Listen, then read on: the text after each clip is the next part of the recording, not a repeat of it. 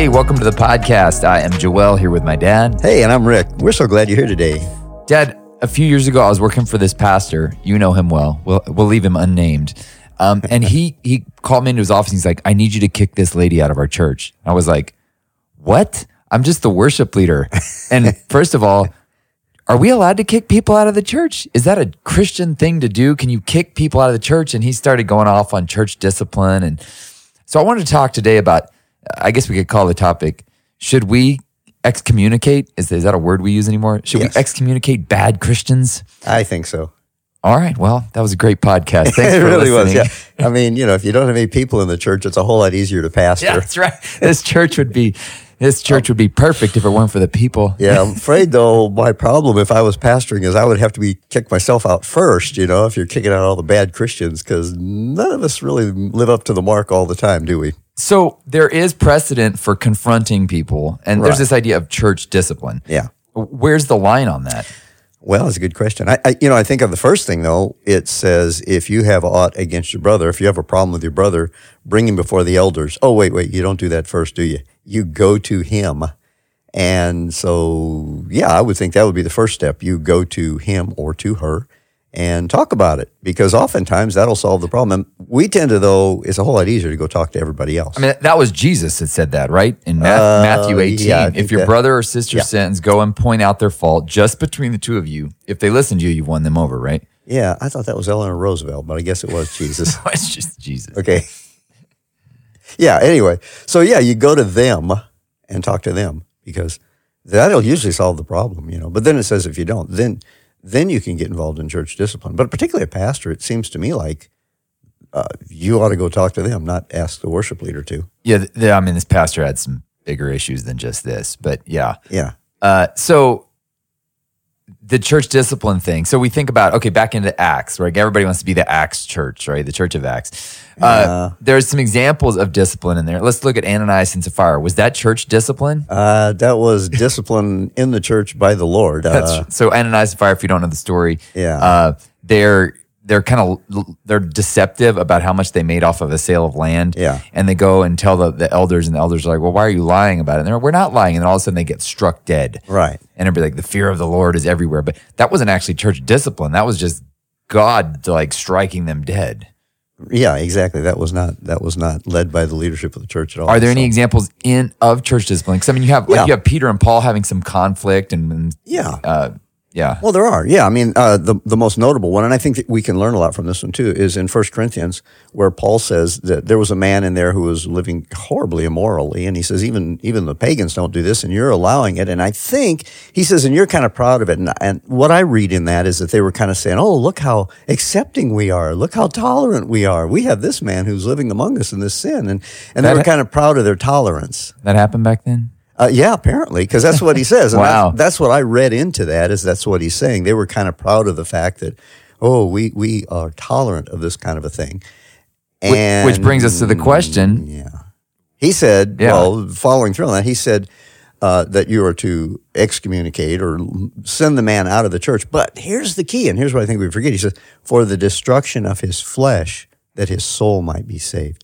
And I think we see in the Old Testament, and here we see in the New Testament, that rebuke, correction, uh, excommunication, um, exile. The reason the Lord sent them out of the land was for the purpose of restoration. Mm. And it always needs to be for the purpose of restoration, never for the purpose of destruction. Destruction of his flesh so that his soul might be saved. So what does restoration look like? Because I'm thinking, for example, of situations where I've seen pastors that have to, uh, for example, a, a sexual predator in the church. Yeah. And they say, you're not, we can't have you here. Um, well, where are they supposed to go? If they're yeah. seeking God, it's like, but yeah, but you're, just your presence here is a threat to our people. So what's the responsibility of the pastor in protecting the congregation from somebody who's a predator? Well, we had a situation like that okay. where there was a fellow who had been accused of it, you know, and he uh, wanted to attend the church, and um, we allowed him to come. And he, because he didn't want to cause any problems, he we worked with him, and he said he would come in late, you know, a few minutes after everybody was in, and he would just go and be seated in the back row, he and his wife, actually.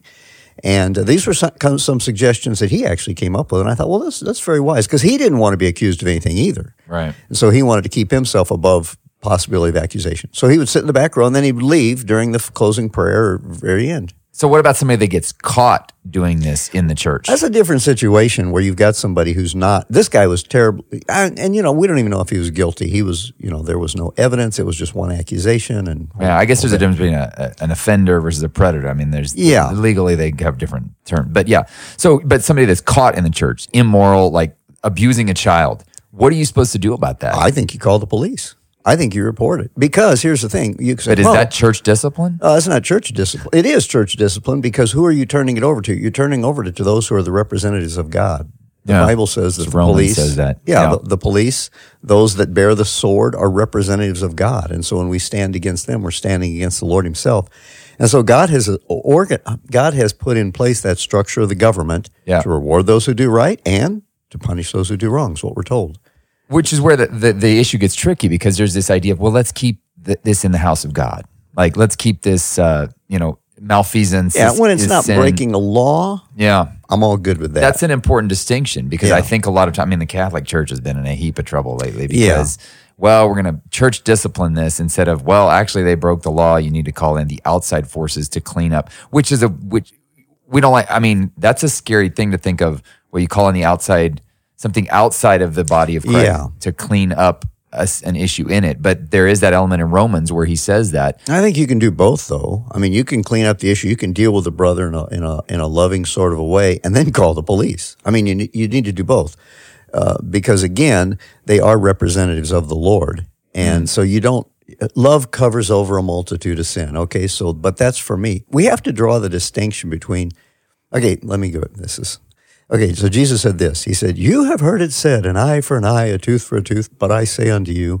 And you go, when I first read that, I go, wait a minute, wait, wait, no, no, no, we haven't heard it said. You said that. It's in your word, Lord. No, but that's the Code of Hammurabi. That had been around for years. But again, yeah. it, that's in the Old Testament. Right. So for him to say, or you have heard it said, thou shalt not kill, but I say unto you. And you go, wait, wait, wait, wait, no, no, no, no, we've not heard that said. That's in your word. Now, are you saying you've changed your mind? But to understand that, you have to put the emphasis in the right place. He said, you've heard it said, an eye for an eye, a tooth for a tooth, but I say unto you. Mm. In other words, he's not changing. In the Old Testament, it was rules and laws primarily for relationships, but how a government handled Societal it. structure. Societal structure, yeah, yeah, the, yeah. The, the, the Hebrew society. But as you see a narrowing from the Old Testament, he begins to start dealing with an individual. Mm. In fact, the real key in the Old Testament, where the pivotal point is, where he says, is no longer say, a father hath eaten sour grapes and the son's teeth are set on edge. In other words, he says, now every man dies for his own sin. In the Old Testament, Achan sins, man, bring his whole family in, stone the whole family, burn the house, everything goes. In the New Testament, it comes more to a personal, and it, it you see it narrowing throughout the Old Testament. And so in the Old Testament, then he says, now every man dies for his own sin. Mm. You're not, your whole family's not going to go down for it. So the point of that is that I'm saying unto you, he's not saying to the government, hey, if a guy goes out and kills somebody, you know, turn the other cheek, let him go kill two or three more. But he's saying unto you, you don't exercise punishment. Vengeance belongs to the Lord, and he carries it out through those authorities that he has established.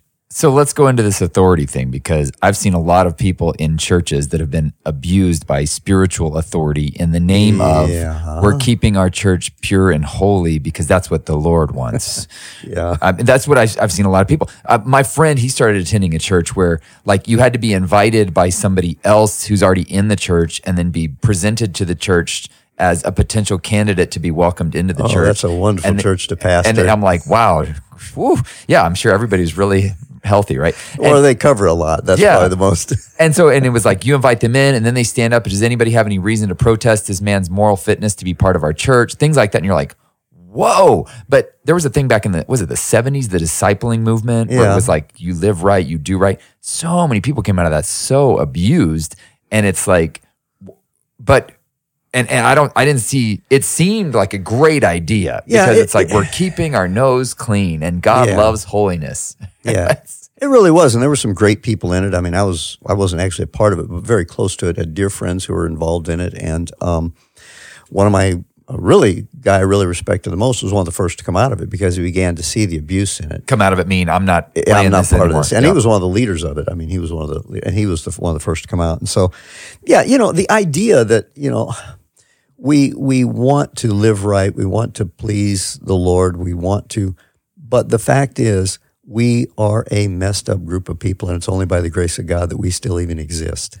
And so, you know, where do you where do you set the bar on that? You know, Jesus said this. He said, uh, and here's the thing about church discipline that scares me. If you're going to follow the biblical mandate, who where do you take the first log out? It's out of your own eye, yeah. You know. And so, if you got it all together, then you can go around and start pointing fingers at other people, you know. But if you got, if you feel like you've got it all out of your eye, Hmm, probably dealing with a little pride there, and maybe there's something you're not seeing. So where's the moral authority that ch- the church has to to confront its own congregants? I think, again, you see that in Scripture. First of all, in Scripture, you see very few uh, church disciplines. In fact, I'm, there's probably some others, you know, put some comments in there if you think of some, but all I can think of is that one where he says, um, well, there's some others where Paul's saying this to him, but you remember there was a fellow who abused Paul, and he said, the Lord will take care of him. Mm. Uh, Demas, whatever his name was, I think. But um, the only one you really see were the church, and that was a very flagrant moral violation that there was no question about. You know, we had to we had to recently, I guess you'd say, discipline one of our missionaries, where they just we sat down with them, we talked with them. They were celebrating something that was sin, mm. and uh, we showed them the Scripture, and we talked, and finally we just came to this. Well, can you agree that this is sin? Like it says right here very clearly in the passage of Scripture.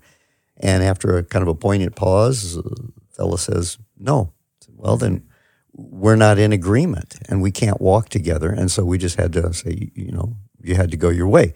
But that was very flagrant. That was very blatant. It's not like, oh man, I goofed up again and I'm, you know, said these stupid things or did these stupid things, you know. So that's that's a parting of ways, but right. There's an element too of people. Well, you need to restore the the brother that's that's fallen, right? And so a lot of times, you know, I know when a pastor messes up, and everybody complains, well, they didn't do anything to try and re uh, restore him. Yeah, and that's where it gets tricky because, well, first of all, you have to be open to restoration, and that means submitting yourself to someone kind of help coaching you through yeah, the process. Yeah. But that's a tricky one too because. Uh, Like, what is the what is the responsibility of the church when somebody's caught really doing something flagrantly bad? Yeah, right? And okay, so and maybe the, the you know it's not something the police sinful. Yes the police arrest yeah. them for or whatever. Okay, well Galatians six clearly lays out the attitude we should have in it, and it gives a warning with it too. It says this, if a brother is overtaken in a fault, you who are spiritual, well that eliminates most of us, but no, what it's saying is those who aren't caught in the fault, yeah. you who are spiritual, restore such a one. Mm. So re- there's the restoration is the goal. Quote. Yep. There is yep. restoration, but it says, "Do it in a spirit of meekness, lest you also be tempted," mm. which tends to imply that if you come at it with a arrogant sort of an attitude, you're sort of opening the door for you to experience either the same or a similar temptation, or perhaps it's a temptation in an area where you have a weakness, and you may be strong in the area where this guy's falling. You know. Like I'm not, I'm not tempted to steal money or do stuff like that. You know, that just, just doesn't appeal to me. But I have other areas of weakness, and so if I'm coming at some guy who's ripped off the church or something, you know, and I'm coming at it with this attitude of arrogance, mm, it kind of implies that if I don't do it in a spirit of meekness, I may be opening the door for me to be tempted as well. Wow! It doesn't say I'm yeah. going to fall. I mean, but it, certainly temptation, and I don't even need that. You know, which, which that's the, I mean, that is the challenge. Is there's these commands from God of. Be holy. And so you want to set yourself up as living justly and upright, but there's just this human tendency. We always drift into self-righteousness of, yeah, yeah. I'm living right on my own strength, and you should be able to pull up your own strength to live right yeah. too. And that's how you quickly fall. Pride cometh before the fall. Yeah. My King James there, yeah. Version. And that's the tricky thing about even the idea of kicking someone out of the church is... Yeah. Where is the line for that? And is it, you're not as holy as, as we need you to be, so you don't get it? And that, that makes it a, a, a club. Yeah, and in some a, ways, you know, like we had a, we had had people coming to our church, you know, for example, when we were in Corpus there, that, um, you know, it was obvious that there were these uh, a couple, a lesbian couple that were coming to the church, you know. And um, I thought, well, praise God that they're here. Yeah. You know, I'd rather them be here than anywhere else on Sunday morning or whenever. Um, and I didn't go and address that particularly if it, if it would come up in Scripture, because I'm trusting it's, It's never going to be me that can touch the heart of a person. It's always got to be God and through his Holy Spirit. So if they're sitting in a congregation of Spirit-filled people... Sitting under the Word of God. Sitting under the influence of the Word of God and the Spirit of God, there's a better chance of them coming under conviction than if I go up to them and say, well, you know what you're doing is wrong, right? I mean, it's this, it's the same... I mean, it'd be the same as if some adulterous man is sitting like... Would you rather the adulterer be in church or yeah. kicked out of the church? Yeah, exactly. yeah. And so we now there's a difference when we're talking about just coming and sitting and being there and having a position in leadership. Right. That's right. a different situation. And um, I think the, the the idea of allowing people to come, and we, we look at it like, well, in the New Testament church, it was only believers that were allowed together, but that's not really true either.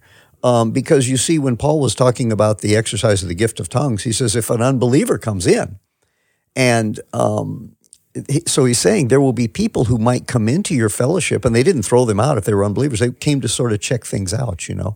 And so there, we have that same situation today where the church, it would be wonderful, and that's what these people that you were talking about who want the pure church, you know, that we're we're going to interview you to see if you can come in. yeah, that's okay. I mean, that's okay, but it.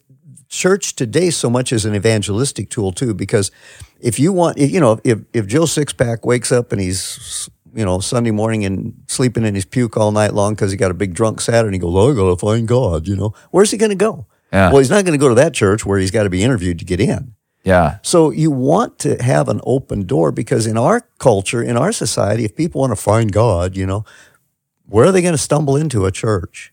And right. so there needs to be that element of inviting them in, because if they don't find God among his people, where are they going to find him? Which is where it gets tricky, because there's also a level of commitment that's required. And a lot of people say the reason the church is so weak is because we don't require any commitment from people and we don't discipline them. Jesus had the same thing, though. He had those that inner circle, Peter, James, and John. Then he had an outer circle of his twelve. He had an outer circle of, of those who kind of hung around with him. And then there were those who just came for the loaves and fishes.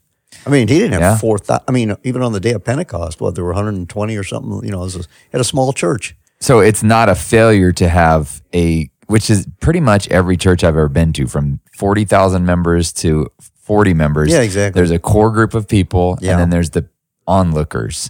Um, and the onlookers, they're not necessarily, you know, that if you're going to do this disciplining thing, like there's always going to be onlookers, and but there are core people that are part of running the church, and that maybe is the function of discipleship there is when they've committed into a discipleship relationship, then you say, hey, there's going to be some accountability here. Yeah. And if you're not if you're not living up to this thing that we need from leadership, then there then maybe that's where the church discipline comes in, is with specifically with leaders, but not just with every random member of the church, I'm guessing. Yeah, it, it's kind of like a family. I mean, I have a responsibility to discipline my kids, but not a responsibility to discipline the neighbor's kids. Right. Well, they, and then, but then how are they?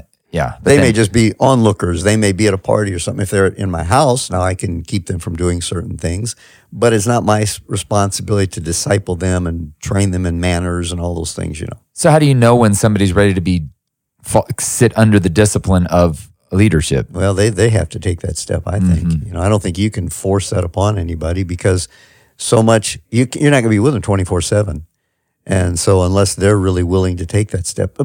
Here's what I found, though. You know, I the people that want it and are hungry for God, they're going to find it somewhere. They're going to be looking for it. They're going to, you know, when you're hungry, you find food. Yeah, you go looking for it. And people that want that discipleship, they're the only ones that you're going to be able to feed anyway. Yeah, and they're also going to be more willing to submit to.